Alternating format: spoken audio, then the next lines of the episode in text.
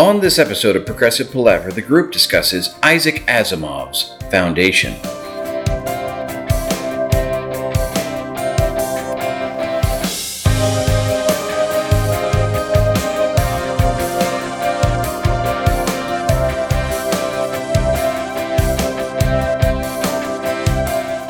Hi and welcome to Progressive Palaver, a group of lifelong friends and appreciators of music discussing the greatest progressive rock bands album by album. I'm Joe Beauclair, and on this episode of Progressive Palaver, I'm joined by my new friend, Sarah Caffey, as we discuss Isaac Asimov's Foundation.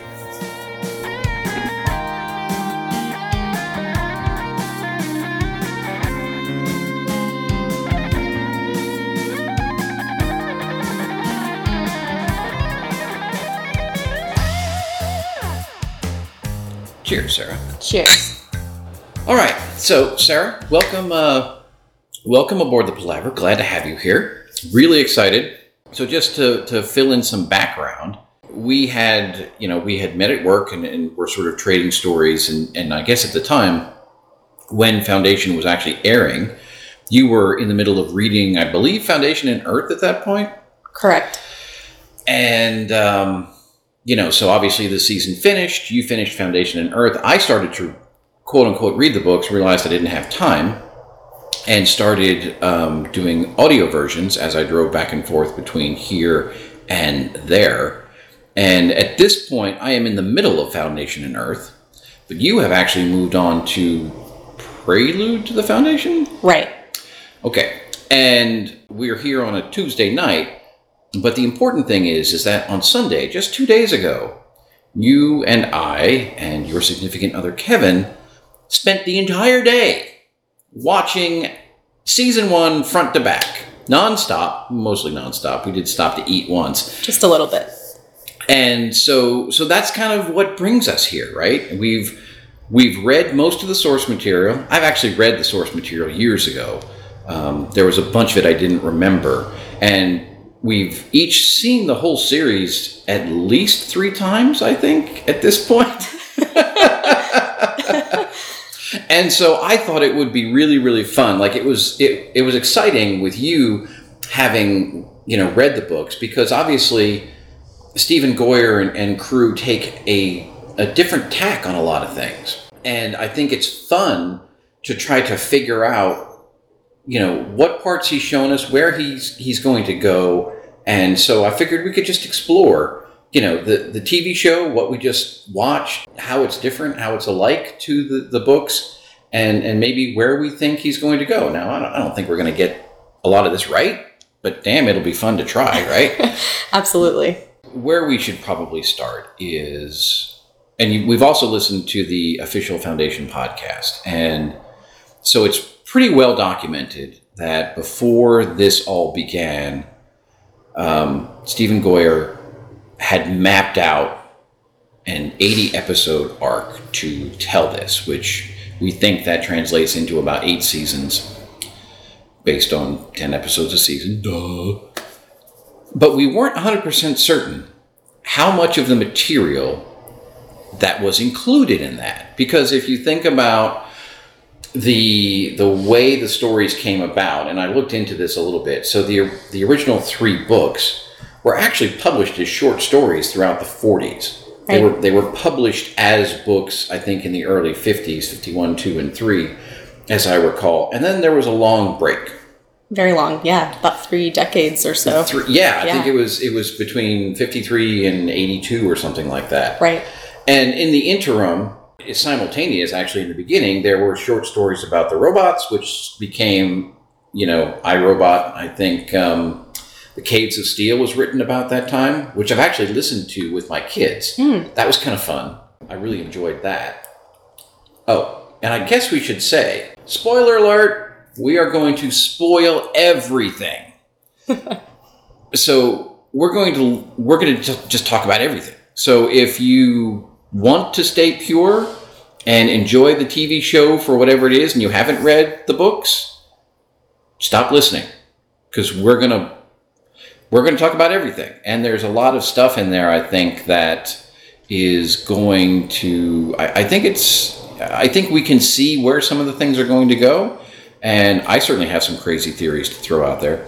Um, so, spoiler alert: if you, like I said, if you if you are only watching the TV series and you don't want to, you know, hear about everything that happens in the book outside, stop now. That being said, Foundation novels come out. The first couple of robot novels come out, and the the first um, Empire novels, which I, I don't know if those were short stories or not, but all of this, the origin, the origins of all this came out around about the same time, 40s, 50s, whatever the case may be. Asimov was relatively young. Actually, in the, I believe there's an afterword on Foundation's Edge, where Asimov sort of explains a little bit about, you know, for the, those intervening decades, he had been getting offers, questions, whatever. Hey, when are you going to do another foundation book? When are you going to do another foundation Yeah. book? And it's clear to me that by the time he picked up the pen in the early 80s to write Foundation's Edge and Foundation and Earth, that he knew where how he wanted to tie these things together. I don't know that there's any indication as to when he figured that out. But if we if we look at the publication dates, second foundation was in '53. The Caves of Steel, which was the um, the first full robot novel, was in '54. The Naked Sun, which was the second robot novel, was in '57. Then Foundation's Edge in '82, and the Robots of Dawn in '83. Hmm, isn't that interesting? well, I guess then there's Robots and Empire in '85 and Foundation and Earth in 86. And then he went back to Prelude to Foundation in 88 and Forward the Foundation in 93 to sort of finish up the cycle. So when he went back and started again in the 80s, it seems obvious to me that he knew he was going to tie all these things back together because it's, it's all explicit. Foundation and Earth winds up on the Spacer worlds from the robot novels. You haven't read the robot novels yet? I haven't. Do should we not talk about the robot novels or No, I think it's um, it is fine to talk about them. I think they're too relevant to where the show has gone so far. So feel free to share things that you know from the robot novels that I might not. I mean, but clearly it comes in. So the there are three spacer worlds, and the, the spacers were the the first wave of interplanetary colonists from Earth, and they generally established cultures based upon robots. Right. And and he actually gets into that in Foundation and Earth, talking about the spacer worlds. Yeah. Talking about the two waves of colonization. And I think even says that there were 50 official spacer worlds in that first Right. wave, and they visit a few of them Yeah. in Foundation and Earth, which is pretty neat. And so it's interesting when you look at the, the first three of the robot novels. The Caves of Steel happens on Earth.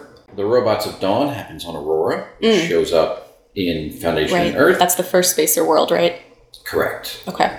Caves of Steel and The Naked Sun was back in the 50s, and that was on a different spacer world. And it was, it, you know, one of the things that I find interesting about this, and we were having this conversation on Sunday, is Foundation science fiction, right? Right.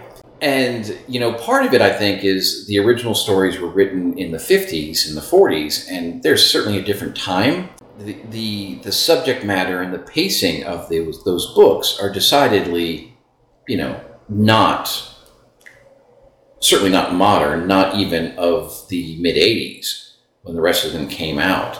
It's kind of a, it's kind of a quaint look back in some regards, right? Like, how I feel when I watch a Christmas story. You know, it's like this little snapshot into you know Middle America. That, that's how I feel with those. I do think that my feeling is is that those books very much are science fiction, and I think I, Asimov, you know, does a really good job of of introducing the concept of psychohistory and what it can do and what it can't do. But he doesn't belabor the point with a bunch of jargon, which I think is nice.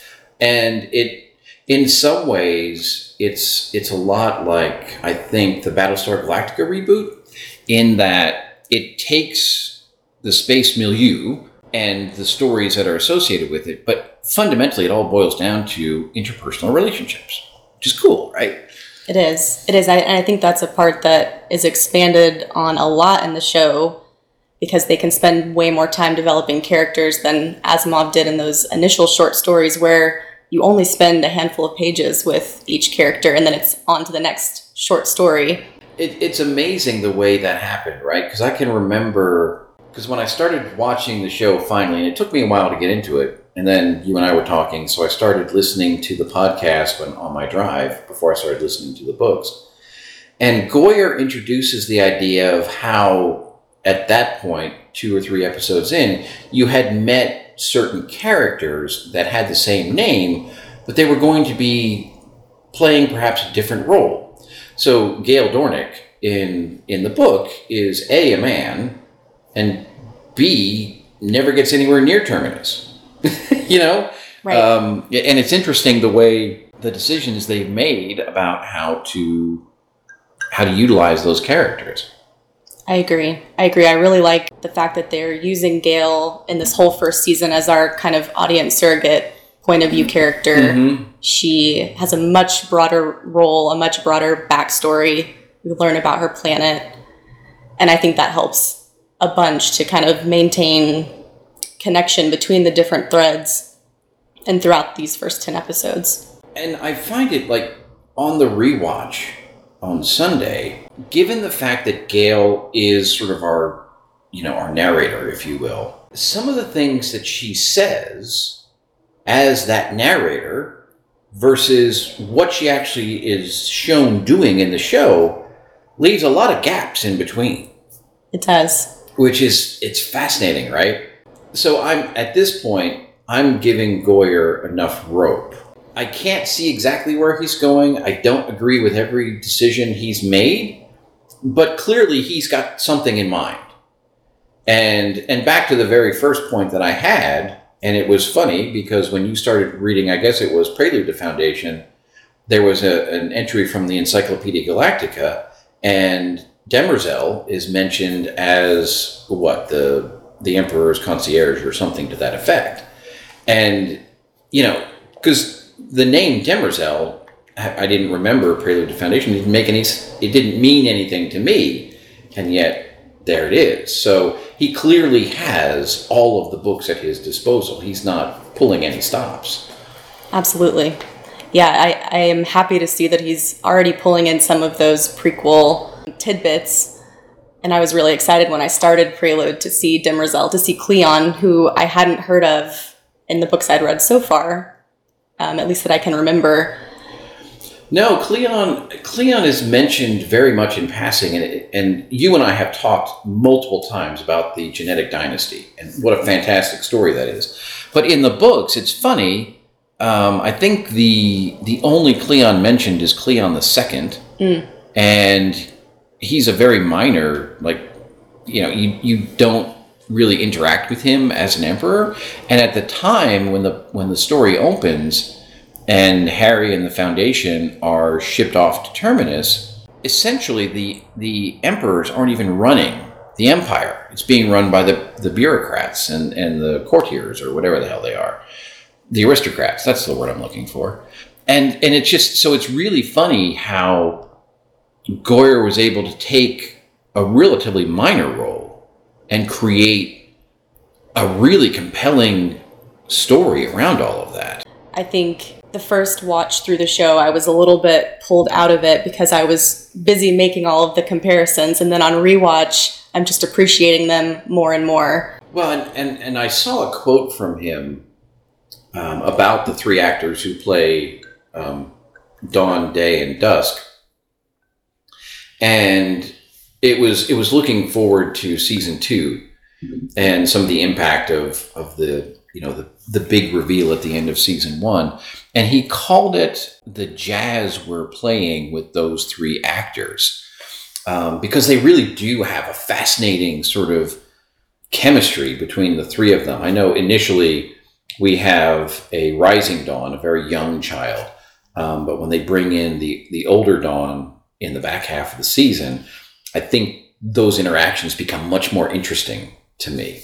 They do. They do. And I think it's much easier to become attached to this, you know, repeating series of Cleons as they age rather than new emperor Right. new emperor, unrelated, however it might have been in the in the books originally. And, and it's fascinating because in the podcast, Goyer very explicitly, very explicitly goes into the idea of time as a character because it, you know, I think in, in the books, and I don't know what the the number of prelude years is, but it's on the order of 500 years, maybe 600 by the time it's all said and done, that the books cover. So that's a pretty long period of time. And so Goyer, I think, has some very clever ways, apparently, of keeping the same characters and moving them through time. Now, that can lead to certain confusion. You and I have also had water cooler conversations very recently about this whole timeline thing. Because in the TV show, and, and in a lot of the, um, not a lot, at least one of the, the press um, articles that I read, they make there's a there's a line in the show where it talks about the bow of Anacreon and how a century ago it was presented to the emperor as a gift. And this article that I read that was talking about season two also mentions that you know all of that happened hundred years ago, which is complete BS. Because there are there's another line um, near the end of the season where it's made very clear that Cleon the Eleventh was on the center throne when the Star Bridge came down and Thespis and Anacreon were bombed. At the end of season one, Cleon the Twelfth is on the center throne. So that can't be a hundred years. Exactly. And I, I know the show even presents us that 35 year time jump. And that's when we're kind of seeing the events of the first crisis Right. evolve on Terminus. And so we know can have been a century. And, and that 35 years is, is roughly equivalent to the first crisis in the books, if I recall correctly. I think it was a little bit longer in the books. Um, Maybe like 50 years. 50 years, I think, is exactly when Hari's vault opens. His time vault opens on Terminus in the book. So it's a little bit of a shorter timeline in the show. What were your feelings when the nature of the vault on the TV show was revealed? You know, I didn't love it at first. I think. Really? Yeah, I was. I think it was part of that um, mindset of this is different than the books. I was expecting this, you know, pre-recorded message from Hari, but I quickly turned, and now I'm so excited for this artificial intelligence version of Hari, who is now back in the vault at the end of the season, and and alludes to the fact that he will be seen again. So I like it. I like it a lot more now than I initially did. The fact that that vault is actually his casket that was Yeah. ejected from uh, the slow ship that the uh, the encyclopedist took to Terminus is crazy to me. I had forgotten that until this most recent rewatch. Yeah, it's not it's not just the AI version of Hari. It's Hari's body has been transformed into this thing, which is Yeah. is pretty cool. I have to wonder because I think generally speaking they did such a great job casting on this show. So uh, Jared Harris is the actor who plays Hari Seldon. I I don't think it would be a good use of him as an actor to have him be a pre-recorded because in the books Hari doesn't doesn't do anything. He's he's a pre-recorded message that's triggered at certain times and describes you know in sometimes more sometimes less general terms you know whatever the crisis is or was. That would be a gross misuse of him because i don't always like the way they present Hari but as an actor i think jared is extremely engaging. Agree. maybe not quite as engaging as Lee Pace, but close. It's hard. he's hard to beat. I agree. One um, interesting thing I remember from um, the official podcast is that Jared Harris was the only actor who was given all 10 scripts for the season because, in Goyer's mind, Hari Seldon would know Mm. what was going to happen. He has the plan, he has the math. And so he was the only actor who could see the scripts. Everyone else was kind of given, you know, an episode at a time or a couple at a time. I don't remember that. That's fascinating. Yeah. I'm kind of bouncing all over the place, but it just, you know, there's so much to talk about, right? So we've got Hari. Now, there are actually two versions of Hari. Yes. running around. There's Hari in the vault, which is bodily Hari, and then there's Hari in the knife. Okay, now the knife apparently is sitting on Synnax at this point. It is. Yeah, Gaal took it with her when she left the Raven. Right. And and when during the rewatch, and I missed it, it must have been one of my nodding off periods. You said the Raven appears to explode after she leaves. It did, didn't it? And I didn't remember that from the first watch, but So all of this begs the question to me, and and this is one of the big ones that comes out of the rewatch specifically. I had sort of been mulling this around beforehand. Has the second foundation not been established 150 years into this process? I don't know. I I think I know when we talked about this initially after watching the first time, I think you were wondering if this whole Helicon second Yeah. foundation part was just a red herring because I know that to me is a pretty big departure from the book if the second foundation is going to be on Helicon and not on Trantor. Right.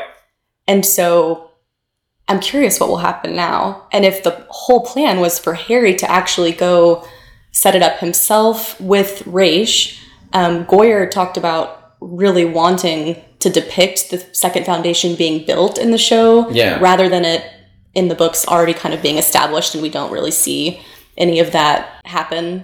That's partly why I have to give Goyer some credit and some some rope here, because we know all the pieces. He knows all the pieces, and so when you're reading the books in real time, if you were reading them, you learn. It's it's almost we were talking about Star Wars on Sunday, right?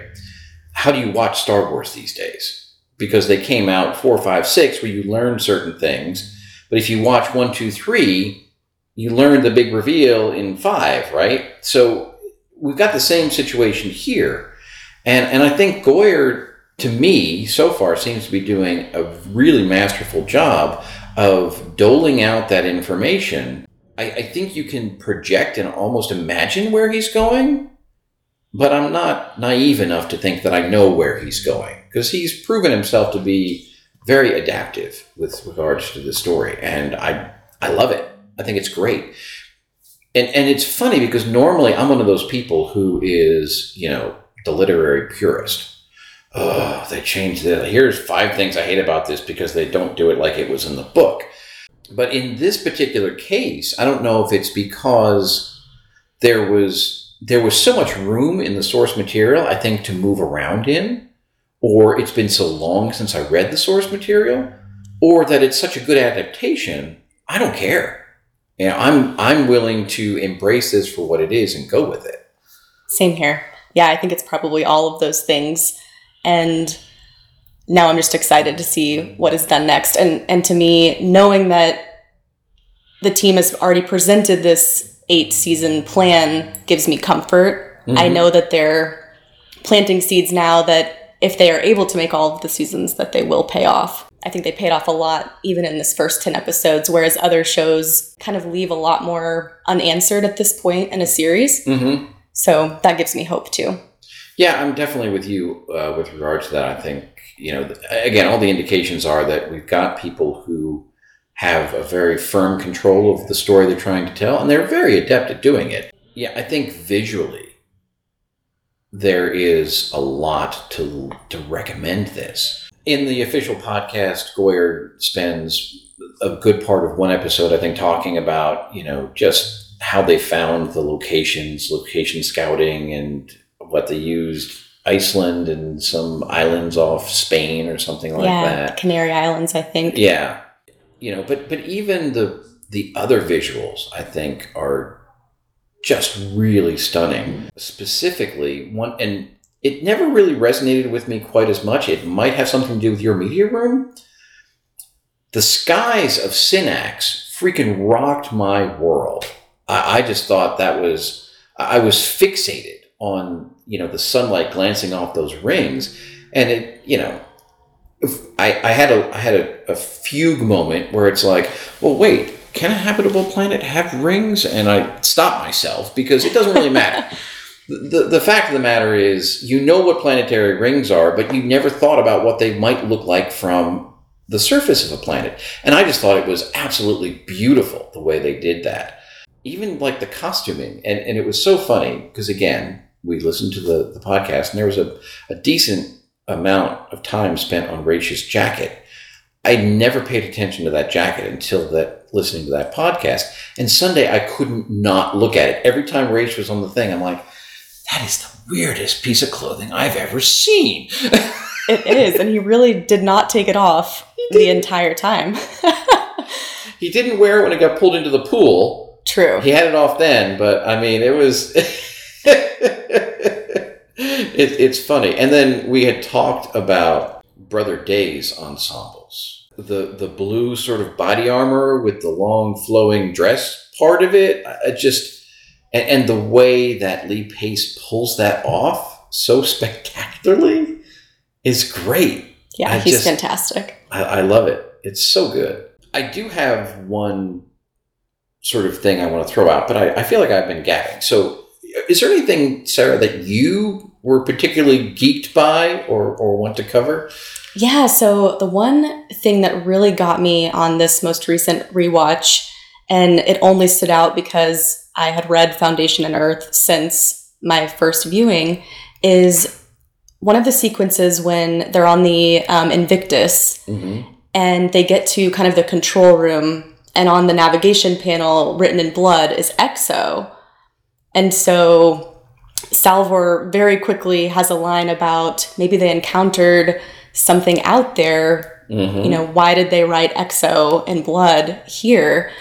And you know, that's kind of the the big reveal at the end of Foundation and Earth is that they need to become Galaxia Right. and depart from the plan in order to protect themselves from other galaxies. Hari's plan is built on the fact that um, there is this one galaxy and all of the humans are accounted for, but it doesn't take into account that there might be other galaxies who could affect the math. Yeah, and, and, and that is such a great catch, right? And and if you don't necessarily know the source material, so again, first time through, that didn't really resonate with me either because I hadn't gotten through all of that.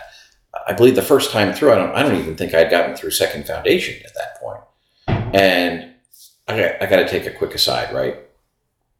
So I started listening to all of these because I realized I didn't have time to physically read everything. So I've just been, you know, buying them online and downloading them onto my phone and just listening back and forth. Most of these apparently have been recorded relatively recently. Hmm. Foundation, Foundation and Empire, Second Foundation, and Foundation's Edge are all read by a man named Scott Brick, who's really good. I listen to a lot of audiobooks, and there are there are certain audiobooks I will listen to just because of the narrator. Um, Scott Brick is maybe in my top five. Um, he's not Frank Muller's top of the heap. He's phenomenal. Simon Vance, who does a lot of the James Bond as well as some of the Frank Herberts, excellent. Uh, I believe Scott Brick actually shows up in some of the uh, some of the Dune ones as well, and George Guidall's another good one. Scott Brick is good. So I'm four books in, having a grand old time. And apparently, Foundation and Earth was recorded sometime previous with a completely different reader. And this guy is not good. and it's so frustrating. It, it's taken me half the book just to sort of stop being angry every time I listen to it. Because if you're going to, I don't know if you listen to audiobooks at all. I mean, Not much. Okay. Um, I mean, there's a there's a way to do it, and there's a way to not do it. So this guy who, who reads Foundation and Earth, he has very clear diction, which is great, but he lacks any sort of emotion at all. So it's almost like you're listening to some sort of synthetic voice program. It's maddening. It's so sad. So we're talking about the big reveal in Foundation and Earth. And of course, the big reveal in Foundation and Earth, huge spoiler, is that all of this is being orchestrated by robot Daneel Olivaw from the Caves of Steel, who was like, you know, the, the first robot that we were really introduced to.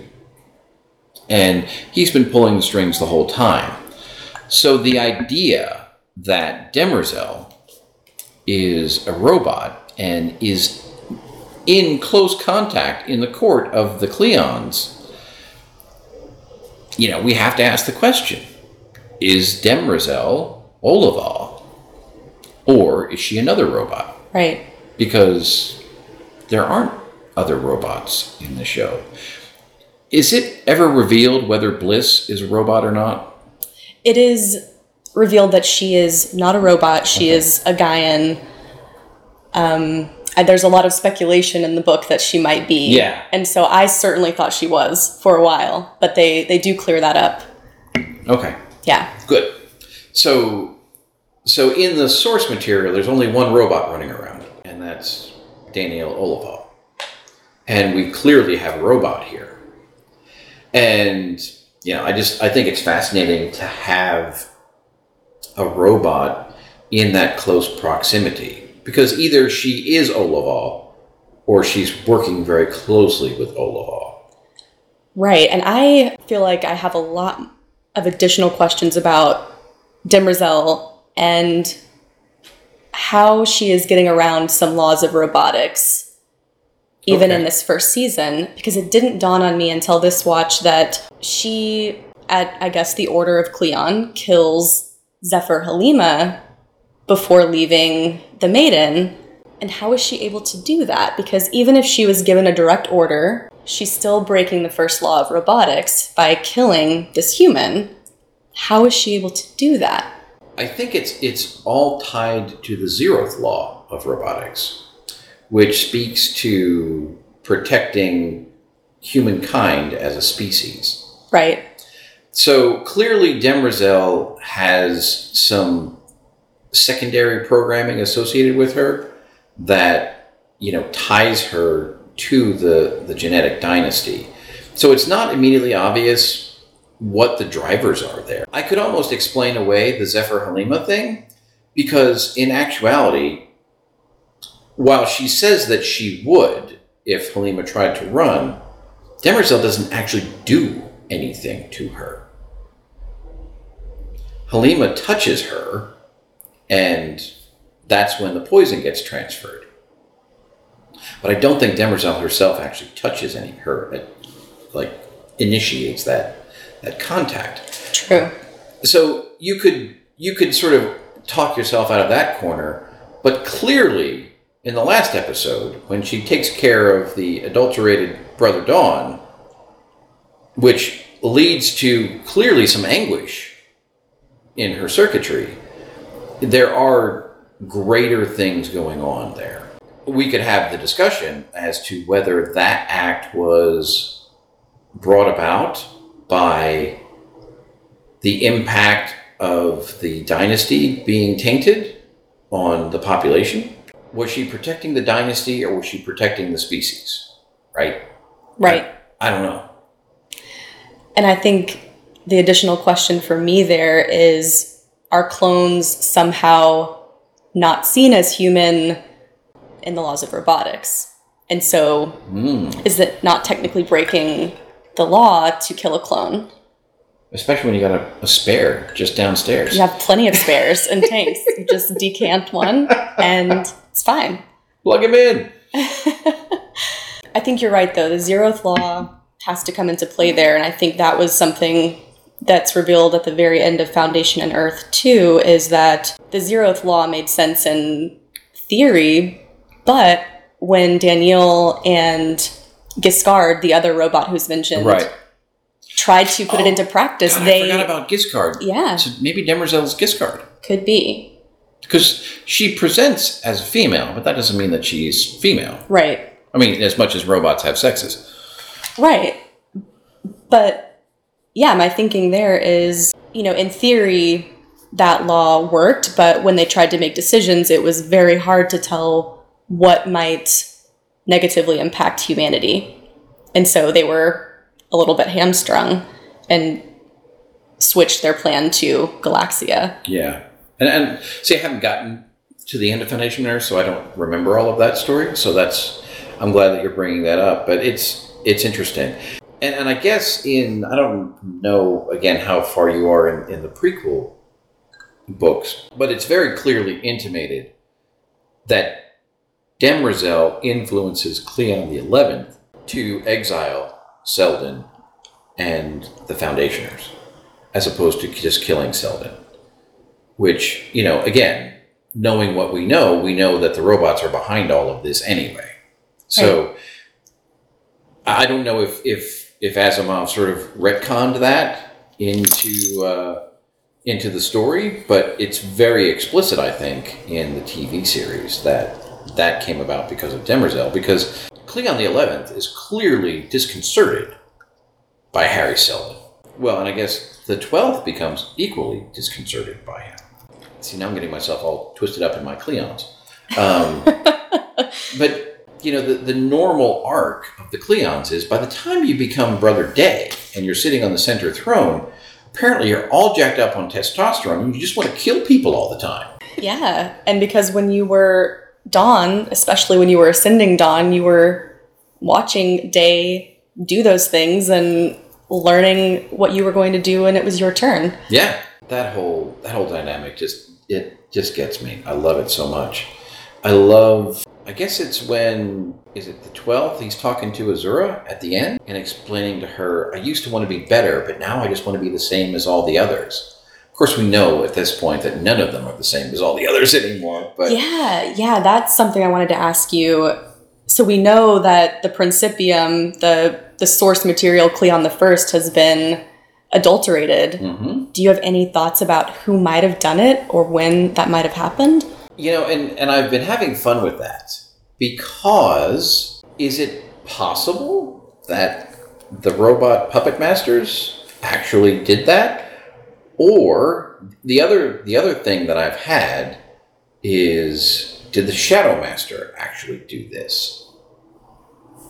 Because the Shadow Master has proven himself to be very adept at being in places where he's not supposed to be, showing up at very odd times magically he's the one who's informing everyone that this is going on and thought to look at the Percip- Percipium. Uh, yeah, uh, there's just something that pings my radar about the Shadow Master, and because the way I see it, there there are two potential. Well, there are probably more, but there are two potential explanations that I see. Either the robots did it to drive the plan to weaken and destroy the genetic dynasty, or the revolutionary groups who are fighting against them are much higher placed in terms of normal people than we would think. Right. And and there are, you know, there are people within the imperial household who are part of this. Could be. I mean, and if you think about the relative ease with the way that Dawn was set up, it just seemed to come together really easily. And there were a lot of things that people probably should have caught. Yeah, and, and that's part of the joy of of watching the first time. You don't always know what to pay attention to. And and there were they give you so many subtle clues as to the the third dawn's differences. But the one that that hit me the first time that I did catch and I was like, "Er?" was when they're all sitting down at dinner, and we had a fun time on Sunday talking about the seating order because it changes through every time they sit down to eat. They're they're in a different spot. But the one where he picks up his wine glass with his left hand and then switches it right away, and every like Goyer did such a a very careful job up until then of presenting the three Cleons as doing the same thing at the same time, and it was that one was jarring. Now, when you go back and watch, you actually do see him clasp, reclasping his hands, um, and I, there are a couple of other things that he does that are maybe a little bit more obvious, but I, I didn't catch them the first time. But that that glass thing really did. You're like, what's that all about? And when you go back and watch it, knowing what's going on, it's kind of hilarious. It is. It is. I don't know about you, but I was telling Kevin this that I know we're both left handed people. I always pick out when there's a left handed person on screen. And so that is super obvious to me that he was holding the cup with his left hand and switched. It's like, that guy's left handed. Yeah. I will pick it out of anything. But again, I think it speaks to the the deft way that they're telling the story. So I'm uh, I'm on board. So another sort of overarching question, and we can kind of dig into our notes and go through various fine points. But the one thing I've been dying to say to you, and I didn't want to say it before the rewatch because I, I and I'm glad I didn't say it in front of Kevin because I but I wanted it I wanted to have this conversation here throughout the show. The the the few times I watched it prior to listening to Foundation's Edge, certainly, I was discomfited by what role Salvor Hardin was going to play in this particular ability she has. So I'm going to pose the question to you Is Salvor Hardin actually Golan Trevize? Mm, great question. I, in my notes, have a big line between Salvor and Trevize. Not necessarily that I thought they could be the same person or that Salvor will eventually kind of fill that Trevize role, but Mhm. that they have very similar intuition Right. abilities. And as I was watching Salvor on rewatch, I kept thinking of Trevize and some of the lines from from Foundation's Edge and Foundation and Earth, where he's talking about the way he just knows things that are going to happen seemingly without any data to back it up. Exactly. Right. When I when I had that thought, because again, I, it had been a long time since I had read Foundation's Edge, and so as you know, the Trevize character's abilities, if you will, were were sort of being illuminated. I was like, oh, okay, now I feel better. And and again, I, I went back to Goyer's explanation of time as a character. And you and I discussed very early on in the series, having heard him say that, what's the end game with with jumping these characters around? So, you know, through the use of the genetic dynasty, you get to sort of keep the same three actors, you know, interacting the way they do throughout long periods of time. But the whole Gaal Dornick, Salvor Hardin moving through time together thing, especially if one or both of them winds up, you know, playing that role of of making the decision because they know what the right decision is, that's a way that you can and I don't know how he's going to do it, but that, you know, if you have the same character that you know from season 1 making the big decision in season 8 or whenever it is, that might be easier to to accept. I don't know. Absolutely. I think it'll be interesting to see how they continue to portray Gaal and Salvor because they've shown Gaal to have some of these intuitive abilities too. And we know that Gaal is Salvor's mother at the end of the show. They're together. And so we presumably will see them in season two together, at least for a bit. Well, and it goes back to Gaal being our narrator, right? So, yeah, in terms of their capabilities, there's some significant overlap there, which is interesting. And again, Gaal speaks to, you know, being on Terminus, even though she's never on Terminus. So at some point, she has to wind up there. Right. Um, the whole idea of AI Hari on the Raven gets all pissed off because Gaal's supposed to be on Terminus leading the Foundation. Now, in the Foundation books, the big deal with the Foundation is there aren't any psychohistorians there. There are no mathematicians, somehow, miraculously, on Terminus. Um, everyone's toiling away, you know, the encyclopedists. In fact, that's the name of the first short story, I believe um, or I guess it's the second one. The first one is Right. is the the trial. So why on earth would the only other person in the galaxy who can understand the math is why is she supposed to be on Terminus? I mean, she should be the one going to wherever the second foundation is. And the fact that the prime radiant is not where it belongs really disturbs me. I'm not going to lie about that. Yeah, I think that's a very interesting departure that they're making from the books. The fact that they are portraying in the show that everyone who went to Terminus already knew about the fall of the Empire, something that wasn't revealed to them until Hari comes out of the time vault Right. in the first book. They already know that. They know what their role is. Of course, Hari reveals at the end of the the TV season too that that's kind of a ruse, and you know the Encyclopedia Galactica is not the the main goal. But it'll be interesting to see how they move those pieces around too, because you're right. It it seems like Gaal would be better served elsewhere. Yeah, it just it's it's a very odd decision. So again, I'm I'm willing to to go along with this and see how they resolve it because you know maybe they've got a, a better answer. Who knows? One interesting thing you made me think of, I haven't got to this part in the prequels yet, so I'm not sure if it's in Prelude or in the second prequel, but apparently Raych has a daughter who's very important in setting up the second foundation. Oh, really? Okay. And so- I vaguely remember that actually. Yeah. Yeah. I can't remember the character's name in the books, but I, I did read that and was thinking about the way that they're setting up, of course, Salvor being Raych and Gaal's daughter. Maybe she then ends up being instrumental in the development of the second foundation with Gail. the whole nature of the second foundation, right? That's half of second foundation, and certainly a good part of Foundation's Edge. Which is it's interesting because second foundation and Foundation's Edge essentially tell the same story from slightly different perspectives, which I find to be fascinating. It's all about finding it and, and that, that whole big thing. So in the books, it's made very, it's stated very plainly that, you know, there's like one reference to the second foundation being at Star's End, right? On the other side of the galaxy at Star's End.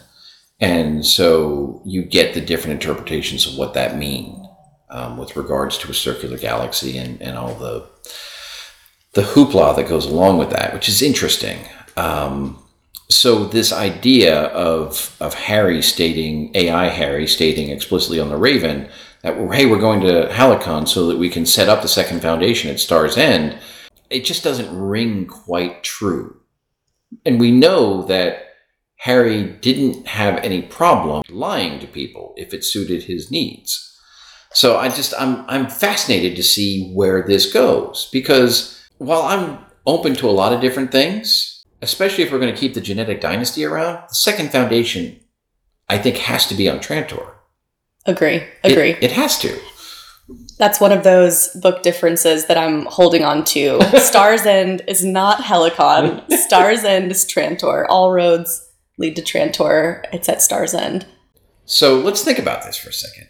On Synnax right now, what we are 100 and 38. 130, well 138 years ahead of the 34. So we're probably about 170 years into the future. Right. On Synnax, we have Gaal Dornick and Salvor Hardin and Knife AI Hari.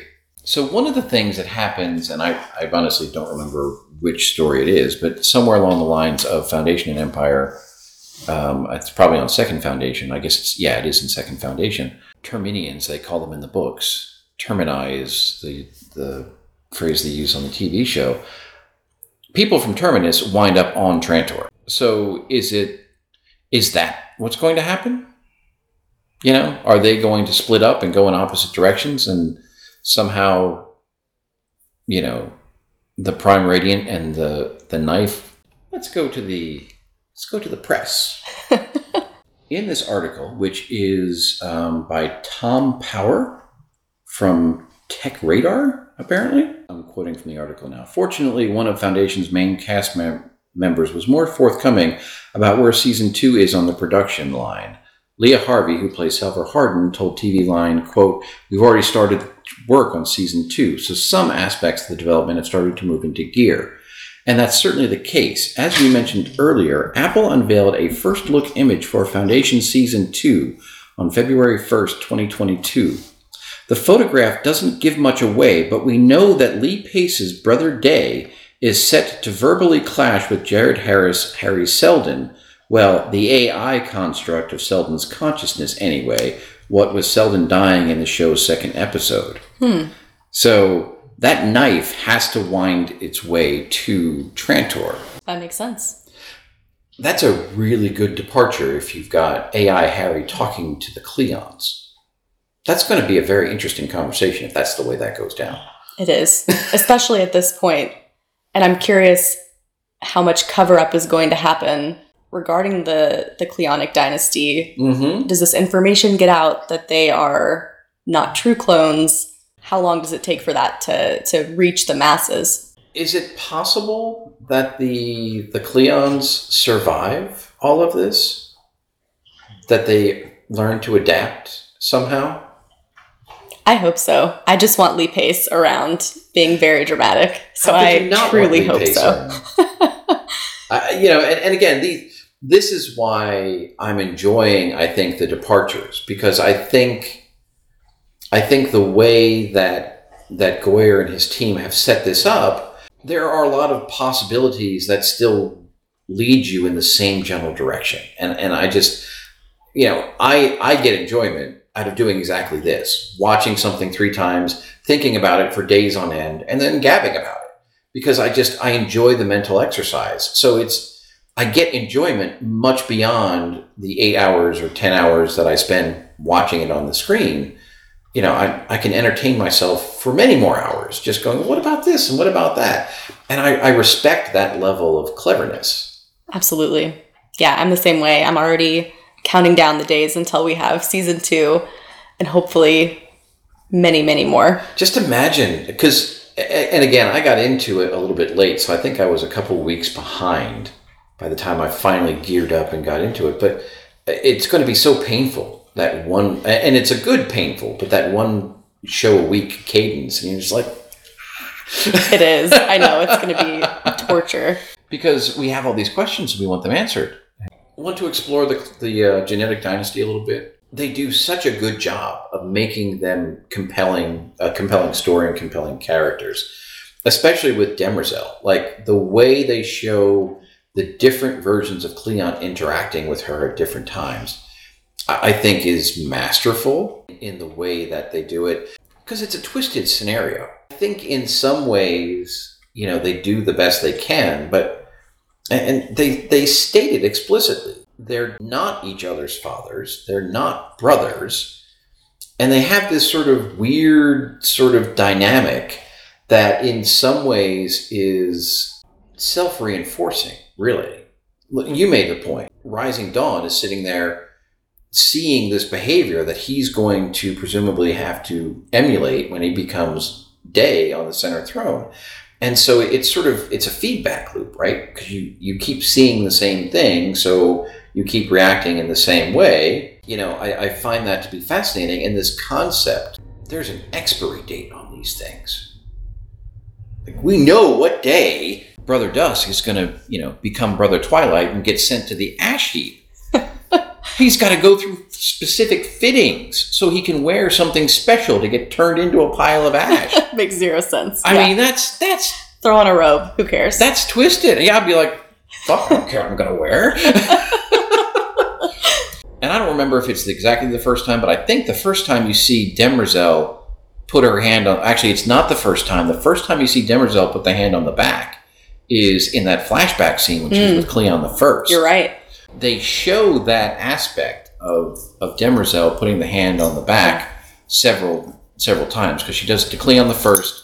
She does it to Brother Dusk slash Twilight before she throws him into the, the incinerator. And she does it to Dawn when he's walking into the throne room before his final thing. Right. Um, so it, it's, I like that little detail, how they, they, they sort of show the the constancy of Demerzel throughout all of this and how it sort of manifests itself with these Cleons. It just there's so much to sort of mentally explore there. It's it's bizarre.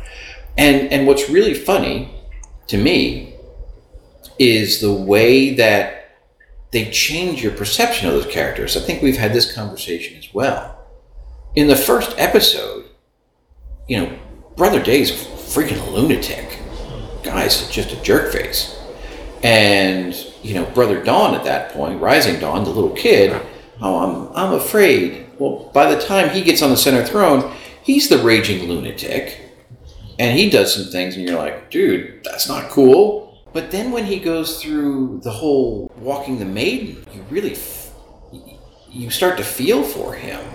And, you know, the whole thing with the with I guess the thirteenth, um, you know, being left-handed and colorblind, and and and you have this this genuine concern and fear for him, and and then of course in the big ultimate scene, right, where Day, having had the experience that he had, is thinking, hey, maybe we can work with this, and Dusk just hauls off and smacks him, and those two are duking it out, and and you know so it's it's fascinating to me the way they're able to to twist your your feelings about these three characters. I I, I could I could watch a show just on the genetic dynasty. I think. I could too. It's so well done. I don't think I've seen anything lately that shows. I mean, these are supposed to be our antagonists, Right. right? And I feel empathy for them. Seeing Day sit there after his journey, not having had a vision, and sitting in that pool of water, probably experiencing pain for the first time ever. It's miserable. It's heartbreaking. And you're right. You feel sadness and anger at them it's it's masterful. I don't know how they did it, but it worked so well. I think it's excellent screenwriting and it's excellent acting, right? So the, the three of them. I'm glad you brought up Day sitting in that cave without the vision because, you know, when he describes it, which of course we, you know, is all bullshit. Yeah. Um, and then when they cut back bullshit. to the scene of him just sitting there in the cave, and you're just like, oh, that's terrible. I've been fixated since the first watch when Demerzel sticks the knife in on him because she knows that she's been played. That scene where, where Demerzel basically fires a shot across the bow and says, I'm glad you had a vision because I can't imagine not having one. That must be terrible. Yeah. I wouldn't wish that on anyone. Anyone. Yeah. so so I think that speaks to the you know I, I don't think she has one level of programming. I think the the, the foundational robotics laws are underneath there. Um, and and in some ways it gets conflicted with her imperial programming, if you will. Right. The question that I have with regards to that line is do you have any have you thought at all about what Demerzel's goal there was? Was she trying to make him feel bad for lying or feel bad for not having a vision? Like did she just you know what level of hurt was she going for? I think it was a little bit of column A and a little bit of column B, honestly. she obviously knows his whole story was bullshit. And I think she's probably frustrated as a true luminist that he took advantage of this very important, you know, pilgrimage that's valuable and meaningful to that religion. Yeah, I think that she wanted to hurt him in both of those ways to point out, you know, gloatingly, I'm so glad that you had a vision because I can't imagine not. I think she wanted to hurt him. She wanted to point out that she knew he was lying, and she also wanted to make him feel like an ass for not having a vision. you know, it's a very short sequence, but I think it, it for me it really resonated. I thought it was spectacular. Very good. Yeah. I'm curious what you think about the way that they're bringing in religion because to my knowledge, I think that luminism and and this um, Church of the Seer, that's kind of the Synnax religion, are show creations. I'm I'm curious what you think about that. Are we going to see new religions in future seasons? Is is that just a especially the luminism part because that's a big religion that might you know if there's a, a rift between luminists and the Cleonic dynasty that helps kind of show one way that the empire is falling maybe It's funny that I haven't really spent as much time thinking about that as I have. I, generally speaking, I, you know, I, I'm not a religious person, but I love thinking about religion. Theology gets me going. I find it to be fascinating, and I like the way that they explore theology in the different aspects in in Foundation. Now, the luminism in in the the Gaal Dornick intro to that is very explicitly stated of the empire is only for when you're here. Religion has to deal with what happens after. right And I think that is a very powerful idea, especially for, you know, a dynasty that never essentially dies. Initially, my feeling was almost that whether or not the Cleons had a soul was was again almost another red herring. It was it was not really central. But I think the transformative experience, even though it's not quite the transformative experience that he wants to have or that he expresses, I think it's clear that, that Cleon 12 does have a transformative experience in there. And so I think that, and given sort of what I read in the article pointing towards season two and, and maybe where they're going with the Cleons, I think that that definitely has a part of it. And that's why I was asking if we think the Cleons are going to make it through this because the Cleons are somewhat unique in the fact that they have, at least in, in the, the story that we have set up, they have their sort of their own enclosed ecosystem, right? They have the ability to perhaps grow and expand in ways that other people don't. Hmm. And and so that's why I'm I'm kind of toying with the idea right now that maybe the Cleons become a linchpin ultimately in in the Galaxia transformation. Maybe. Could. So I, I just glancing through, you know, notes. So while we were watching on on Sunday, we, I think we were both taking notes. Um, I'll, I'll just kind of run through these quickly and and see where this takes us. Sure. So episode one, I love the way that Synnax is presented. Like just a landing pad being underwater. Like there's a landing pad there, but the seas have risen to the point that you can't see it, but it's still there. I think that, that really resonated with me this time. I'm not exactly sure why. Gaal in the intro mentions the mule, which we both talked about. Yeah. So clearly the mule, and I think in the the casting announcement, the mule was mentioned as a character that was was going to be there. Yeah, I don't know if they mentioned the mule specifically as someone who had been cast. I'm really curious if they're going to Yeah. bring him in season two or if it'll be a little bit farther out. You, would- I mean, who knows what the way they do it? I love Demerzel's glance when Dusk says to kill. Hmm. Um, and I put them, and I can't remember who who they were talking about killing. Whether it was the Oh, to, to kill, I think, Gaal and Hari. yeah, Yeah. Uh, That's what it was. Yeah. So Dusk says, "Kill them." Those two, and Demerzel has this look, and that's why I think it's very explicit that she influences Day to expel them instead, because it, up- it was up to Dusk, and that's another interesting aspect. Dusk seems to be very black and white, no matter what number Dusk it is. The the there's a scene where Hari and Gaal are talking after the trial. I think it is, and I just the the lighting in that scene was stunning. Mm. They were they were in it was like there were areas of very bright sunlight and areas of shadow, and they kept kind of the camera angle would flip back and forth between them. Visually, it was just really it, it really resonated with me. In episode two, I loved the scene with Dusk and painting on the ladder and sort of Mm. falling off the ladder. I mean, the first time I saw it, I thought he was going to fall off and crack his head open. Yeah, I want to know why he is still using a traditional ladder this far in the future to do Like a this. little hover platform or something. Yeah, strap him in to something safer. Why is he climbing up a rickety ladder as like a 70 year old man? In his house slippers, no less. yeah. I love the Cleon house slippers. Those things are amazing. When Dusk goes out to the Seer Church, and it was so when in episode one, when Gaal goes into the Seer Church, right, like they've got the whole floor is flooded. So it's like you're on Synnax, which I just thought that was a nice touch.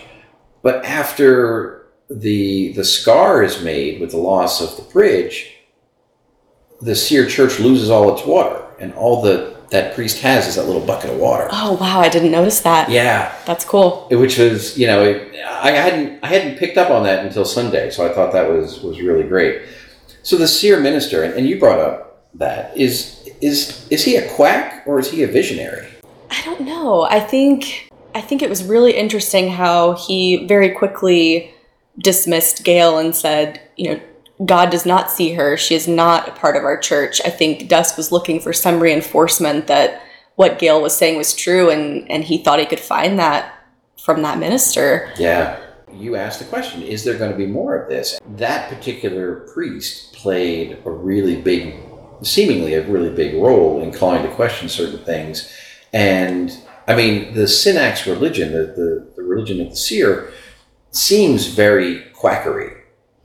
You know, just blind adherence and you know, kill people who read and kind of crazy shit. But It does, and I don't know that we know for sure how large the that religion, the uh, the the seer church, the sleeper god, whatever it's officially called, is. I, I think we know for sure it's much smaller of a religion than Luminism. But was it just on Synnax, or is it a thing on other planets? This church is here on Trantor, which makes me think that other planets probably do practice this religion too. But I mean, at the end of the season, Synnax is gone. Nobody is left on that planet. Right. It's completely underwater. So, yeah, if that religion lives on, it'll be cool to see maybe how it how it is practiced on other planets and are they as anti-science, anti-learning? Yeah, does that translate on other planets outside of Synnax? That's an interesting question. Right. So I love that. Which leads into my next point, which I found interesting. So in episode two, they're on what's it called? The Deliverance, whatever their slow ship is. The deliverance, yeah. so they're on the Deliverance, and the scene in the laundry room where Hari starts Mm. sort of preaching to everybody and giving the rah rah, he's suddenly got a backwards collar like a priest. Hmm. And and you know, eventually Hari comes to sort of say he needed to sort of, in some ways, mythologize mythologize himself. And so I just that seemed to be a very interesting costuming choice. It is. Although I do feel like whenever we see future based shows, collars are gone. The collarless thing is just always present. So it, it might be intentional and it might not be. It's an interesting thought, though. I didn't even think about it. I just it's just uh, like I said, these are just little things I noted down. Yeah. So moving on to episode three. So episode three is, you know, that's the one with the first fifteen minutes is Mm. the end of, of dusk slash twilight, which is So good. it, it's such a, a delightful sort of way. And and Yeah. Goyer in the in the podcast talks about you know why it was a very specific and deliberate decision to spend that much time on that. But it really does frame out just how bizarre the life of a Cleon is. In the fact that again you've got an expiration date. All right, Yeah. 9 a.m. September 15th. Yeah. You're going in, buddy. I know. And the most interesting part of that whole sequence to me is that that you know brother darkness as he's walking about to be dusted he looks back and the baby is crying and he's like something's wrong That's what my note is. right Yes, and I how did it. he know it and yeah that you know that's Yeah. a left-handed baby that baby is not right He's not right at all. When you watch it the first time, you probably don't pick up on that, right? Because babies hmm. cry and this old dude's freaking out and doesn't want to go into the incinerator. yeah i didn't But- notice it But obviously, it has huge import because, Yeah. as you said, that baby ain't right. it came out wrong we go back to Terminus. I am not a fan, and and I understand. So in the books and even in the show, the encyclopedists, it's it's a red herring, it's a ruse, it's busy work. It's not the main focus. And I, I guess the water clock sundial debate is meant to illustrate that, yeah but that's that whole scene just makes me want to punch something. I just don't like it. why Because I think it's the dumbest conversation ever. because it's not like a sundial is universal, right? It we're talking about living on different planets with different suns, different inclinations. I mean, all sundials, I'm thinking, are not created equal. So Yeah, it does make you a little bit nervous Oh, for if they're spending this much time on sundial versus water clock or whatever. we've got space travel, and we're worrying about sundials. Ah, Yeah. After 35 years of being on Terminus, this is where we are. probably not great. Yeah. So I wasn't I wasn't a big fan of that. we get introduced to Hugo, who introduces the concept of the traders. Now, again, Yeah. you know, in in the book, you have the encyclopedists, the mayors then have the power, and then the traders and the merchant princes. Um, and so Hugo introduces the idea of, of the traders, but you know, obviously they're they're sort of mashing everything together. Now, one of the things that was revealed in the season two article that I was reading is that the religion that the foundation ends up building around the technology Mm. that is going to show up in Hmm. season two, and I think that's like what the first part of um, Foundation and Empire, I Mhm. believe, you know, where they sort of establish, um, or maybe it's at the end of Foundation. It, it all kind of blends together, but Me too. but but the the point is when when the foundation agrees to share the technology with the the four barbarian kingdoms in the Mhm. book, they do so under the shroud of a religion. So people come to Terminus to learn how to run the nuclear reactor, they go home as priests of the nuclear reactor, right? and so, so I, I think they're they're ultimately going to go there. I just I find that to be funny. But but Hugo, I think I think the Hugo character pays homage to the idea of the traitors in the book, but I don't think Goyer wants to get himself bogged down in in the exact sort of evolution that that the books have. Yeah, one of the um, the casting notes for season two is that you know the little boy Polly Mm-hmm. is going to be Polly Verisof. yes, and he is going to be like a cleric of Yeah. of this Church of Science, which I think is what you're alluding to, right? Yeah, And so the adult version of Polly will Yep. be in season two. Yep. Yeah, Well, it was funny because I remember Verisof from the later story, and so when they introduced, you know, they said his his name, I'm like Verisof. Oh wow, cool. I just thought it was. I didn't realize they were going to carry him through. yeah. And I've got a quote here, and I don't honestly remember who said it, so maybe you can remember. When are any of you going to think for yourselves? I think that's Salvor Hardin. Is it? Yeah, yeah, I think so too because she is it's so interesting what they do with Salvor and I like it a lot. I like that she is this very hardened, you know, uh, protector. She's not a mayor, she's a warden. Um, but yeah, I think she does. She's everyone else is worried about the plan and what would Hari do and she is like You should get little who bracelets. What would cares? Exactly. I would wear that honestly. but she's worried about these three, you know, Anacreon Corvettes who are right there ready to fire, and she does not care about Hari or his plan. And the other note that the last note I have for episode three is again, why is the prime radiant on terminus? It should not be on terminus because no one, besides the fact that no one knows how to open the damn thing, when they do open it, they're like, What the hell's that? Well, yeah, so do you think that the intent was for Hari and, well, I guess Raych would have brought the Prime Radiant with him whenever he left following Hari's suicide on the Deliverance? Or because that whole plan got mixed up, yeah, probably. it got left behind? It was very rushed. You know, Raych made a split second decision to put Gaal in that pod and send her away and to so- protect her. Right, and so so of course Raych gets sent out the airlock. Yeah, Somehow Mari ends up with the prime radiant, right. presumably. I don't know why. Yeah, Can we talk about Louis Pyrene's deliverance haircut just for a second? sure, please. Yeah.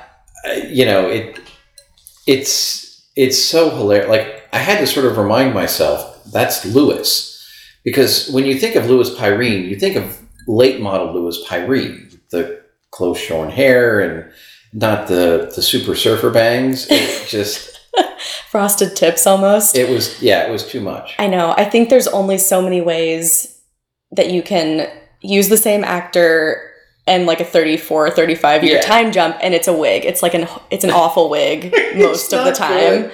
And that one was particularly bad. it uh, it was entertaining. So we move on to episode four, and we learn a little bit more about the Cleons. So here's another aspect of this genetic dynasty that just spooks me the hell out, and that's these 24-hour service. it- They, it's shown as a woman, but presumably it could be a man or a woman. Yeah. 24 hours with the Emperor, and we're gonna wipe your brain. Yeah. Okay, great. Yeah. so people now become disposable in in service of the the emperor and i mean you can understand why you would need to do that but man that's that's some dark creepy corners Very creepy corners and it makes me wonder if a Cleon particularly likes one of these concubines can he request that one in the future they have no memory of the last time they were with him or do they wipe them out and just get rid of them altogether Exactly. Is it how many times can your brain be wiped like that before there's other side effects? yeah Or you're right, do they just kill them and the Cleons are told that it's a, a memory lived to a wipe? farm upstate yeah, exactly. you can visit anytime. Let's take a quick aside here while we're talking about you know creepy inappropriate things and, and i'm curious on on your perspective um, as a woman because when i was reading slash listening to foundations foundation and earth the whole scene with Litsa, whatever her name is, on Comporellon made me cringe. Mm. Golan Trevize in the first part of Foundation and Earth is, in my estimation, a disgusting pig. And It's horrible. the way that Asimov describes sort of the sexual attraction and interaction, but it's just, wow, it was not good. Yeah, you know, it's. I've had an interesting journey reading these novels now for the first time in 2021, 2022, because, yeah, those first books have zero women and Right. they don't even. No, They're not no, even no. close to passing the Bechdel test. They're so far from that. It's amazing. And I had to put that aside and I enjoyed them for what they were, even Sure. though it's hard to, to feel like, where's my representation in this book? kept reminding myself of when it was written. It's fine. But yeah, the, even the later books, when we start to have female characters and we have someone like Golan Trevize, yeah, he's horrible. I mean, he's not a likable character whatsoever. The way that he especially interacts with women and the way he talks to other people is horrible. Yeah, it's not great. And and so I think that's part of the part of the appeal. If Salvor Hardin in the TV show becomes that implement, I think that's that's a really good adaptation in, in my opinion. And and one thing that I will say about that I do find very enjoyable about the TV series is it's a very inclusive environment It is. you know it, and that's you don't normally get that right like even even in the battlestar galactica reboot which was you know in a lot of ways i think you know an exceptional reboot in terms of of bringing in the sort of that gritty reality but it was still very white male dominated with you know sort of token characters here and there Yeah. um, so it's it's to me it's refreshing seeing Foundation being across the board. I think. It is. It's very refreshing. And I think it's another reason why I have trust in Goyer as the showrunner because he explicitly talks about the way he built his writer's room to include women, to include people of different backgrounds and faiths and races. That I think makes a big difference. You can hear the female voices of the writers and some of these characters, and the gender flipping is is amazing. I'm so happy about it. I, I think it's it's a way to absolve some of the sins of the source material, and you know, eh, on on the regular podcast, we've come across this, you know, with with certain songs that were Mm. recorded in the late '70s or the early '80s, and you know, in the lens of the 2020s, they don't translate at all.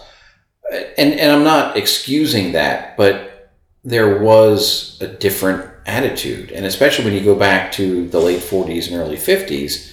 I mean, you know, it was it was a different time period that gave rise to the, the written material. So, but I, I think Goyer has has done a great job of adapting for that. Yeah, I, I agree. I think it's just how you said it. It's not completely inexcusable, but if you put yourself in the mindset of the time period, it's easier to understand why that music was written that way or performed that way, or why these books that were written in World War II sound the way that they do. Yeah.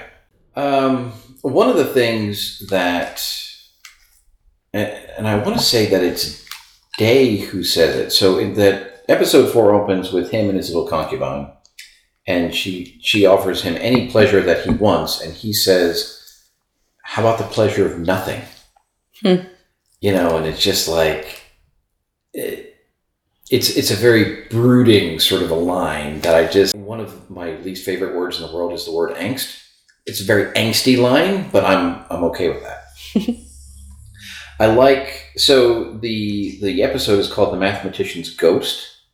And so Salvor keeps interacting with ghosts. Now she thinks it's Hari's ghost, but in fact it's not, even though by the time the series is over, Hari's ghost comes out of the vault, which is funny. um, I do have a note here about how this shows Day getting all testosterone. So this is when 12 now is on the center throne, who was Rising Dawn in episode one, and he is just out of his mind. We do get, again, a nod to the source material in the Encyclopedists versus the town government, So at that point, Salvor's father, I think, is the mayor, Yeah. and and Salvor's, you know, the um, the warden. So they're like the municipality, if you will, and you know the encyclopedists are all running around doing the wrong things, and the the municipal people are doing the right things. Again, I think it's good of Goyer to give a nod to the source material without becoming mired in the source material. So kudos to him. Oh, this is another line that I got that sort of stuck with me. I could do worse to you, much worse. Hmm. Ooh. Okay. Moving on to episode five, I have a note here about the sky of Synnax because it's wonderful. And I ask, is this the start of the second foundation? And I also said it's not my favorite episode. So something about five just didn't really work for me. So besides the kind of seeing the backstory um, on Synnax, what else happens in five? Remind me. Episode 5. It's called Upon Awakening. Oh, okay, so Gaal Dornick is forced to execute her former teacher, and she finds herself aboard the Raven. She stumbles upon a wounded yet seemingly alive Hari at Terminus. The Imperial ship Aegis, carrying Commander Dorwin, enters orbit, and Dorwin is informed of the captive Phara and her demands to speak with uh, the Foundation. Yeah, I agree. I think it's it's one of those kind of table setting episodes. So Yeah. I did like seeing what we did on Synnax, but the Terminus storyline is a little bit it's a little bit slower, moving pieces around where we need them to be for the last episodes. Normally I like exposition, but there was a lot there that just didn't necessarily sit well with me. I did think that the flashback to Synnax, I like when storytellers will sort of force me to look at uncomfortable things that I don't want to. And you know, I think the the teacher who ultimately gets executed, I, you know, I, he's a great vehicle to do that. And just the way he sort of deals with his execution, it's it's uncomfortable but powerful. It is. And we see Gaal's hand in it, which I think is is pretty wild too, and they're drowning him with his own books and Is that just not the worst? it's the worst. yeah. I mean, as as scientific people, right? Like my my other house is filled with books because that's those have value to me. I've told my kids when I'm dead, you to be don't get sentimental about my books. They're important to me. They don't have to be important to you. But but the point of the matter is I thrive on information. Whether that's you know fictional information or you know factual information books to me represent something more important. And so to not only execute people for reading books, but to execute them by their books, oh, that's terrible. horrible. One thing I did have from episode five, the I think the biggest thing that stood out to me in all of the table setting on Terminus is when Phara kind of curses Seldon for inflaming the Empire and leading to the destruction of Anacreon. I, Yeah. I thought that was pretty interesting. you That know, was she- an interesting spin on that, right? Yeah. And, and I think it, it sort of illustrates, and you, you can see this anywhere, right? You can interpret facts or data any way you want to. yeah. Um, depending on your, your particular spin. So that, that's a great catch. Um, so episode six, I'm gonna have I'm gonna have fun for a second. Game of Thrones. Yes. Okay. so we're introduced to Luminism, the Maiden, Mother, and Crone. Correct me if I'm wrong, but aren't those three of the seven from Game of Thrones? They are. I was thinking the same thing. I was like, why is there always a damn crone? Why is it always a crone? Okay, good. I'm glad uh, glad that that resonated with you as well. It you know, did. and and again, I think I don't know if Goyer worked on Game of Thrones or not, but I don't think so. but it's it's a nice nod to something in the genre that is obviously made a very big impact. It is, and I'm happy to have removed all of the men from this uh, matriarchy. We just need the ladies. That's it. It's That's fine. it. That's all we need. I love, you know, it's it, it's a shame the way ultimately this goes down. Zephyr Halima is clearly a much more adept leader than the one who ends up getting it. I forget what her name is, but just they're on different levels of Yeah. the of the playing field, and it's amazing. It is. high marks for the aesthetic of the imperial ship Hmm. the way it looks the way it, it kind of glides in and sits next to whatever that platform is, so it sort of creates its own tower effect. I just thought that was Yeah. you never see ships oriented in that fashion. I just thought it was a really cool choice. I agree. I think Goyer talked too about some of the ship design and that kind of to point out that only the Empire has access to jump drive technology and that it that big hole in the middle of the ships is generating a black hole and that's how they bend Yeah. space and time. It's so cool. It's brilliant. Can I ask you one thing while I'm thinking about the ships? Yeah. spacers are used in the show to represent these genetically engineered i'm guessing humans They look human. who can they're, they're humanish. They're very long creepy necks but Very long, creepy necks and, and wiring. exactly. So i at first was thinking are these robots kind of strange robots? But i think that they're just genetically engineered humans who are made to be awake during the jump and it doesn't affect them. But i'm really curious at the fact that they're choosing to call them spacers Yeah, I hadn't even thought of that, but that is very fascinating yeah that that they do that. So we'll have to wait and see. Yeah. I, I hadn't caught that. Excellent. thank you So this is where Dawn starts having his issues, and and I believe episode six is the episode I was telling you about. That I the first time I watched it, I didn't see the beginning, Mm. so I didn't see Dawn jump out of the window and not get Oh, yeah. splashed. yeah. Does Dusk at this point know that Dawn is screwed up and is he purposefully messing with him? Or through their little hunt, does he start to figure out at that point? It's a good question because I like that we don't see this interaction, but presumably the Shadow Master is coming to Dusk and telling him all of this. He's Mhm. telling him, I saw Dawn jump out of this window. He's talking to this girl, Right. Azura, in the gardens, and we don't see that interaction with them until the hunt. But I think he had to have known something was up earlier. Yeah, I, I, I agree. And like one of the things I didn't, I don't think I caught it till my second watch through, is when the Shadow Master shows up at the very end to pick up the- Yeah. the little whatever the little birds are.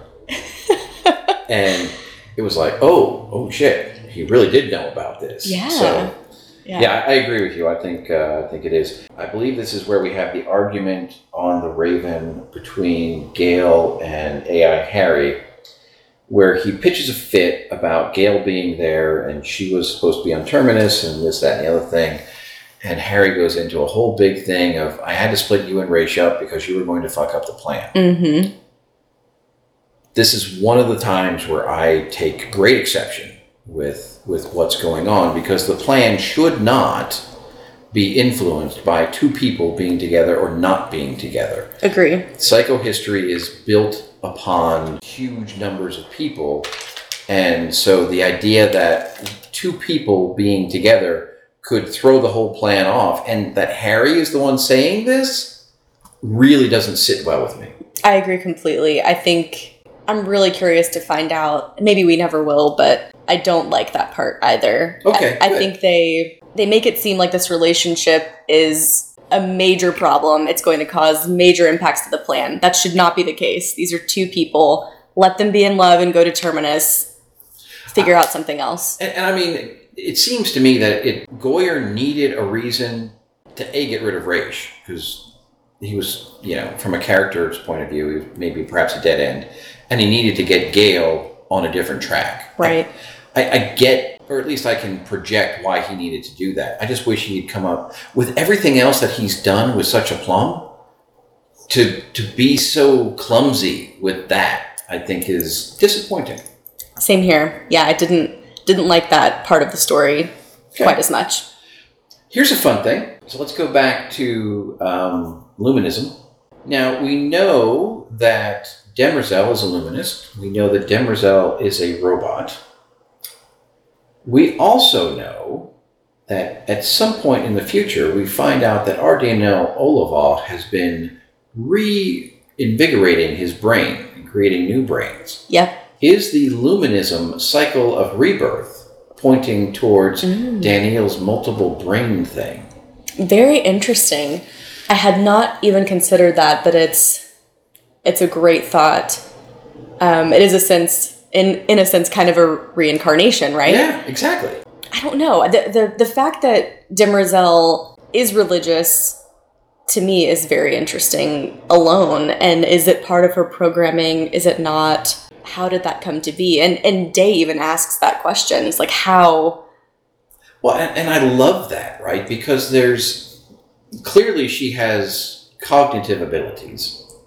And being alive tens of thousands of years, right? And, and, and in some ways, it's perhaps related to the vampire question, right? When you're alive for that long, and I think Anne Rice dealt with this um, with regards to Lestat. How do you keep yourself engaged? How do you keep yourself interested? I think it's an it's an interesting spin to have a robot sort of adopt a religion and to maybe provide some perspective in a in a way that's completely different than it is for you know humans. Different aside, as as we as I thought about this, going back to the books, I find it fascinating that in the books, Asimov attributes very very short lives to humans. Golan Trevize is what in his 40s, and he's like an old man. Right. Or maybe it's Pelorat, he's in his 50s, and he's an ancient man. It's just like I just I found that to be interesting. But but yeah, I, I love the fact that Demerzel is a religious robot, and, and I, I'm totally good with that. I think it's cool. I do too. Um, and then, of course, we have the implication of Demerzel bowing. I love sort of the the explanation that she provides of, look, if it was going to be a problem for you, I wouldn't have been able to do it. Yeah. Um, but Day is clearly pissed off at that, and it, it's kind of fun to show the two of them sort of vying with each other a little bit because it's never immediately clear. And I think the Cleons themselves sort of start asking that how she sees them versus the original, and I think to me it sort of implies, you know, who has who has control, sway, or power in this relationship actually Right. because I think I think Demerzel pulls a lot of strings that maybe they're not aware of. Absolutely. Yeah. I think Demerzel has the power. She makes it seem as though the Cleons have the power. And at this point in the dynasty, she probably has heard every question they're going to ask, and she already knows how she's going to need to answer it to Yeah. to get the outcome that she wants. She's clearly smarter than they are. so moving on to episode seven, Day is absolutely awesome in this, and I believe this is this is when he walks the spiral, right? Right. it's it's just a, a powerful sort of thing. Everything about it. Um, I believe it's it's Zephyr Halima who has the fantastic line. You are the reverberations of a dead man's ego. Mm. Ooh, I mean, for a clone, that's got to cut deep, and it, and she delivers it really spot on. And the other thing that I, I picked up on here is Hari uses the phrase "first foundation" for the first time here Mm. because up until then, you know, and, and I believe in one of the one of the books, it's there's a, a reference to the fact that no one ever talks about the first foundation, even though there's two. Right. And I just thought that was interesting. Is he saying that to Gaal? Yeah, Okay. Yeah, I believe he tells her she should have been with the first foundation. Mm. Moving on to episode eight. So this is when we're talking about founding the second foundation on Helicon. We've already talked about that. Okay, this is where Day takes the takes the walk on on the maiden. This is a huge risk. He's he's out there without his aura, without his nanobots. He's he's. I mean, anything could happen. He could have died. The, his little partner died. It was it was stunning the amount of risk he was willing to accept in order to prove that point. It is. And I, I think something that Goyer mentioned in the official podcast is that there have been times during this 400 year Cleonic dynasty where a Cleon has died in the middle of his reign, any of the steps, and they just, of course, they have backups. Right. So I'm assuming that that's why Demerzel let this happen because at the end of the day they have another. But but do you think that that's widespread knowledge? If he would have died on the spiral, everybody on the Maiden would have known. And how what, how do you explain it when tomorrow a new one shows up on Trantor? That's a really great question. Right. I mean, I guess it's not a secret that they're clones, so Yeah. it it wouldn't be maybe that big of a a reveal that they have another one ready to, you know, pick up right where that one left off. But it's interesting. Yeah, it really, really is. Yeah, so I think that's that's all I've got. We talked a lot about the other stuff on eight. Episode nine, interesting because episode nine provides us the first mention and introduction to the Earth legend. Salvor Hardin's father Yeah. tells her about that. Now, again, if you don't know the full source material, that's going to seem like a throwaway line. But to my ears, it's like, ooh, okay. Earth. Because again, we know that Goyer has all the source material and he's sprinkling it in in you know whatever magical way he wants. I just thought that was that was a really great way to sort of you know I think for someone who isn't familiar with the stories, like Kevin, I think that is you know when when those people go back and rewatch the whole series, that's going to be one of the lines are like oh, oh oh Yeah, I know. I know. I'm, I'm curious too to know for, for non uh, book readers watching the first time if that even registered to them. The Yeah. fact that, because that is something in sci fi stories that is a cool thing to find out, right? Are we in our universe? In our universe, is Earth a thing here? yeah And it is a cool thing to figure out, regardless. But especially in this story, it's it's actually of import. The other interesting thing that I, I I find fascinating about the Foundation universe that Asimov created, and Goyer kept this, is that human beings are the only sentients. It's not like a Star Wars or a Star Trek where you have all these little alien species running around.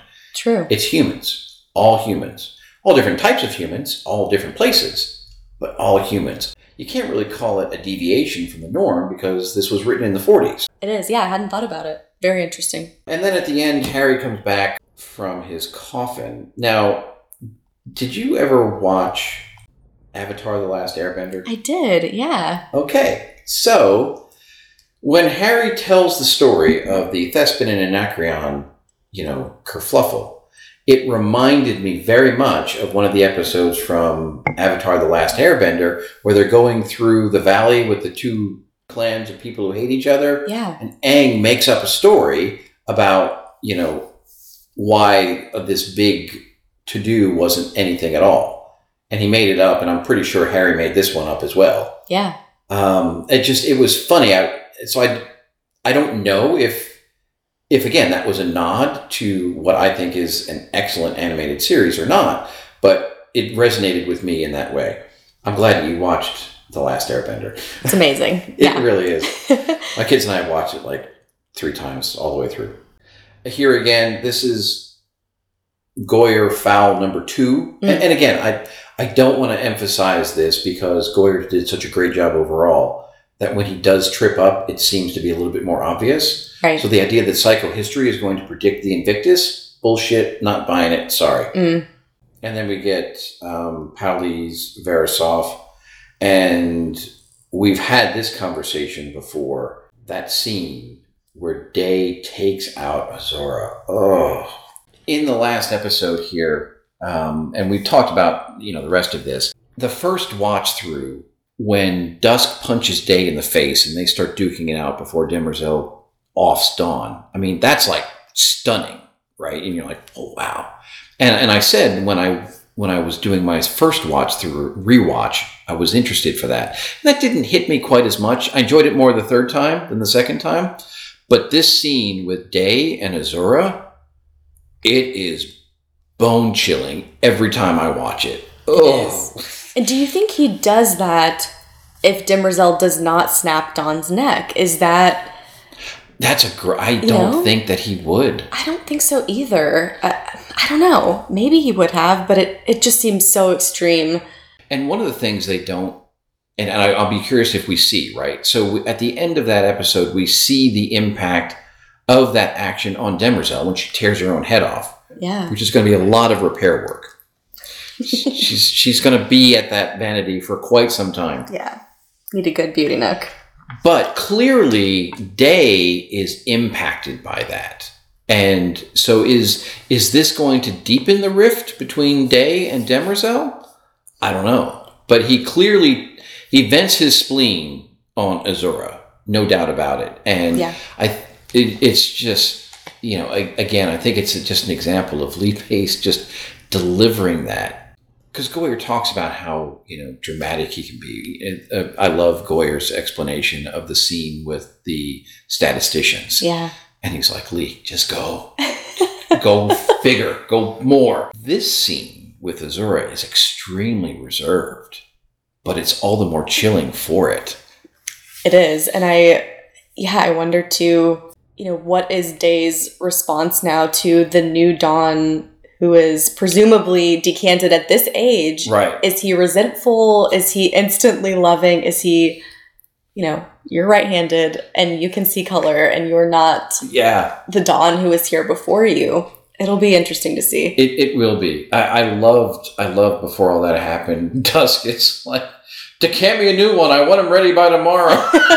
yeah, gives zero fucks.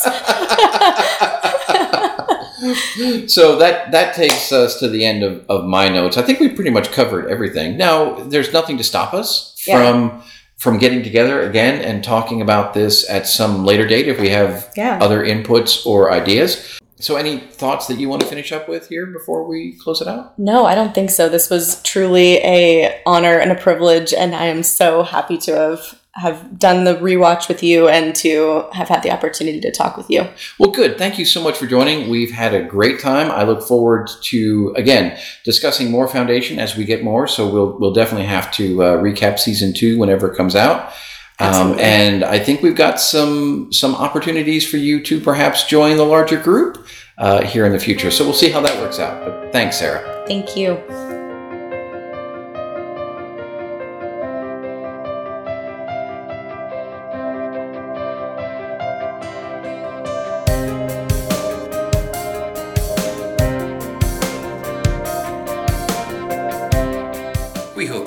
This episode of Progressive Palaver. As always, we've enjoyed sharing the conversation with you, and we look forward to your thoughts, comments, feedback, and questions. You can reach us on Twitter, Instagram, or Facebook. We are at Prague Pala on all of those, or search for Progressive Palaver. You're welcome to email us. Our email address is progpala, that's P-R-O-G-P-A-L-A, at gmail.com. Progressive Palaver is available for subscription and download on Apple Podcasts, Google Podcasts, Spotify, Pandora, or presumably wherever you find your podcasts. And we are, as always, hosted on SoundCloud. So until next time, thanks for listening.